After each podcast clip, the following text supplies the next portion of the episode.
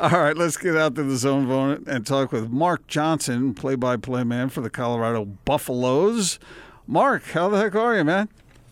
Jordan, Craig, doing very well. Enjoying the off season, but uh, can't wait for college football to get going here in about what about eighty days or so. Yeah, the countdown's on. I, I I tell you, it's a great time of year. After you got spring ball, you got the little lull, and then all of a sudden the guys all come back and it's ready to go. Yeah. And uh, I guess the first question is, what's it like, Coach uh, MacIntyre out and, and Mel Tucker in? Uh, what's that do for that for that program? Well, I think it shook things up a little bit, obviously, when you consider that just a couple of years ago, the Buffs were a top 10 team and, you know, played for the Pac-12 championship. And then the following year, we're sitting at 5 and 0 and the bottom fell out. Uh, so, you know, it's been a little bit of a shakeup here the last uh, couple of seasons. And, and I think Mel Tucker has come in and really, I think, tried to lay a foundation and, and really, you know, when you look at where he came from, guys, he's worked for Nick Saban three times. He's been most recently at Georgia, at Alabama, at LSU, played at Wisconsin, uh, at Ohio State. So he's not only played for the top programs or, or coached for the top programs in America. So he's an expectation with him. And, you know, when spring ball was over, there were a number of guys that have, uh, you know, gotten a, shall we say, a ticket to go elsewhere. So he's cleaned a few guys Mm-hmm. out of here and then so he's trying to set his culture with this program. I think in his first number of months here, five six months that he's been on the job, and, and so far so good. And obviously the proof will be in the pudding when the games get underway. But uh, there's a new sheriff in town. It's got a very different feel to it. Mark, do you think his NFL experience helps him in recruiting? I think it does, and you know, just the other day, and we all know what social media has become from a recruiting standpoint. And uh, the football program had put something out. It was a list of all the guys that he's coached both in the NFL and guys he coached at Georgia and Alabama that are in the NFL, and it listed their salaries alongside him. And so uh, they're certainly utilizing that aspect of what he's done and uh, that part of his resume. And I, I think so far, you know, it's, it's interesting because in recent years, and guys, I've been here for 15 years. This will be number 16 coming up. And the recruiting obviously has not been where it needs to be. Now they've had some very good players come out of here, but it hasn't been consistently. Uh, and he's gone out and taken some very big swings at some high-level guys. And he's got a few hits here in the early going from a recruiting standpoint. It's a big weekend this weekend. I know they got a bunch of guys in, so I think that has helped him. And it's certainly where you consider where he's come from. He's not shy about going after guys with four and five stars after their names, and so he's taking, like I said, he's taking some big swings. Hey, Mark. Uh, Mark Johnson, by the way, Colorado football uh, play-by-play, uh, going into your 16th year. That's quite a uh, quite a task. Congratulations on that. Hey, and with, with that experience, Mark, uh, you know the Pac-12. Uh, when you look at schools with history, you know the UC, uh, UCLA's and USC, Stanford, Washington, Oregon, uh, even Utah now trying to work their way into high respectability uh, around uh, college football. You know, I'm looking at the post-spring rankings, and you have six teams in the top 20, which is amazing because of the struggles that this this conference has had. Is is Right. the, the time of turnaround has it arrived in your mind? Well, it, it, I tell you this, it, it has to be the time of turnaround for Colorado. You consider where this program has been. You know, it's one of the top 30 winningest programs uh, by numbers and by percentage all time. It's got a Heisman Trophy winner. It's won a major award. And the fact that, that during those 15 years that I've been here, there has been basically 10 awful years of college football in this program. This thing has to turn around. I mean, there, there's no there's no waiting any longer. Rick George, you know, when he came in here, tried to help Mike get there. They had that magical 2016 season. You thought, well, maybe this thing has turned a corner. And then the last couple of years, obviously, it hasn't. So um, they're all in. I mean, they pushed all their chips to the middle of the table at this point in time. And so this thing has got to turn around. They've, they've got to get back to being a consistent team. You know, when I first got here, somebody once said, you know, when you're at Colorado, you, you don't wonder if you're going to a bowl game. It's what bowl game are you going to? How Uh-huh. good a bowl game is going to be this year? And that has not been the case since I've been here. I've been to three bowl games. Is it three or four now, actually, when I think about it.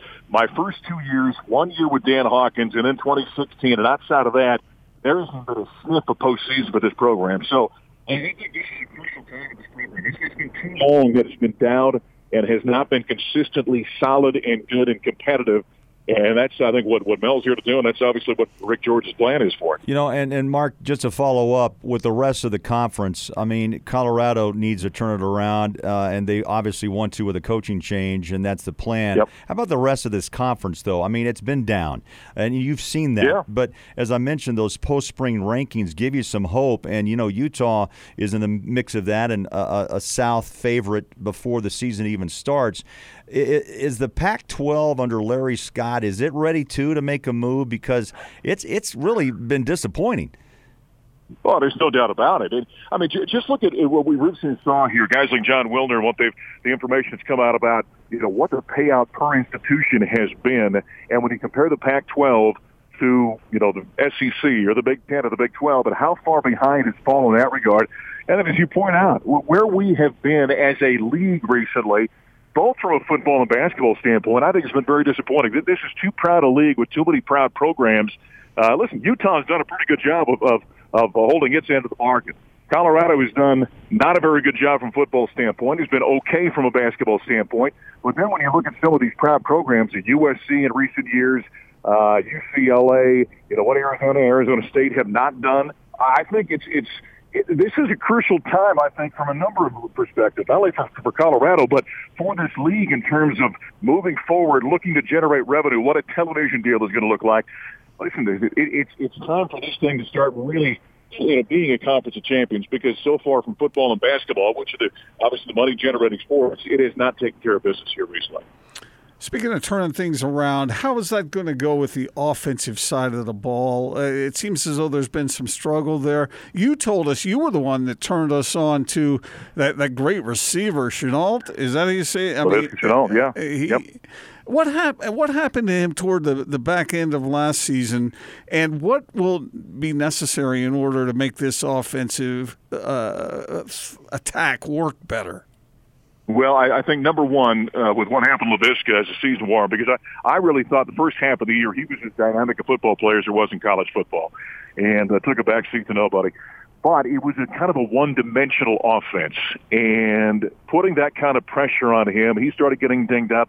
He had various injuries, and ultimately, what doomed him towards the end of the season was the, the turf toe, which took him out. He really suffered that. It was the USC game where that thing really flared up on him, and he was never the same after that. So moving forward, I think Mel Tucker's offense is going to be very different under Jay Johnson, who's his offensive coordinator he brought with him from Georgia. Um, more run oriented. Uh, they've really tried to make, uh, I think, uh, physicality was. And I, I think it's going to be a little more balanced than it was. That thing got very pass happy as the year wore on. Now, now some of that was the fact that you're down to the football game, you got to throw more. But I think the game plans were that way, and I, I don't suspect that's going to be the case. Steven Montez is going to be now a, a fourth-year quarterback, a three-year starter, and uh, every time I talk with him, he says the same thing. He says, this is more of a pro-style offense. It's going to get me ready for the NFL. He's got such a monster arm and a very talented kid. And he says it doesn't put as much pressure on him. He doesn't have to win ball games. He just has to make sure he goes out there and doesn't lose ball games. And, and so I, I think there's going to be some changes in that regard. But there's no mistake about it. Laviska Shenault is going to be featured every which way they possibly can because he is that kind of player. Hey, Mark, before we cut you loose, I'm just looking at your schedule. You open up against Colorado State, which uh, obviously an in-state rival. You end on the road here in Salt Lake City, up on the hill against Utah. Yep. I've always, I'm just curious uh, from your standpoint in Boulder, and I know when I was at Fox, they always kind of forced this issue about the uh, Rocky Mountain rival uh, and trying to build right. something. Do you believe that the Utah Colorado matchup is that truly is that developing, or will it ever develop into a true true rival that they? I think a lot of people hope it would be. You know, I'm not the youngest guy in the world, but the the, the old timers around the program always harken back to when it was the old Rocky Mountain uh, Athletic Conference days. That's far beyond any of us. I, I don't think, guys, you you can't force an issue like that. I know it, it looks good that you know, boy, if we can have Colorado and Utah, and they're both in the Mountain Time Zone, and isn't it great we could have them as a rival? You can't force that kind of thing. Um, you know, the Colorado Nebraska thing that that worked its way over a number of years when Bill McCartney came in and kind of tried to force it, but it, it became a rivalry because of what happened on the field. Now, right. Colorado and Utah have had some great outings. I mean, they've had some great contests uh, at different times, and and you can think of some of the games here since they've both been in the Pac-12. But I, I can't I can't say that Colorado Utah is a rivalry. And they try, you know, here in, in Boulder and Denver, they try to force that. Well, still, you know, the, the weekend after Thanksgiving, the team's wearing red. Well, it's not Nebraska, you know, whom the Buffs will see this year at week number two at home after beating their place last year. So I, I still think those kind of things are you know, more of a, uh, it's, it's something that has to organically happen. And, and I think for Colorado, from a football standpoint, you know, they had some pretty good moments against Arizona State in recent years, but I can't say from a in football, Pac-12, there's really anybody that Colorado at this point in time really considers its rival. I think uh, you know this far into Pac-12 play. Mark, uh, last thing from me: Have you been impressed by what you've seen in the rise of the Utes? Yeah, I, listen. I, I think when you look at the athletic departments across this league in football and men's basketball, I think Utah's is as consistent as anybody. I mean, you know, there there might be somebody that might be better. You know, Washington's obviously had a great run here in football and in basketball. Obviously, Arizona, when you think about that, and, and Washington right now. But over the course of this league, I know early on Utah took a couple of lumps as it was making that transition. But I think when you look at what Larry Krystkowiak has done with the basketball program and, and Coach Whittingham has done with the football program, I think they're as consistent across the board as anybody in this league. And, and that's something I think Colorado can learn from, to be honest with you. Mark, we appreciate you visiting with us. Thanks a lot. All right, guys, take care. All right, Mark Johnson, play-by-play man for the Colorado Buffs. Compliment, and, uh, yeah. uh, compliments Utah. Yeah, I think Coach Whittingham is pretty good too. That's a long day. I guess.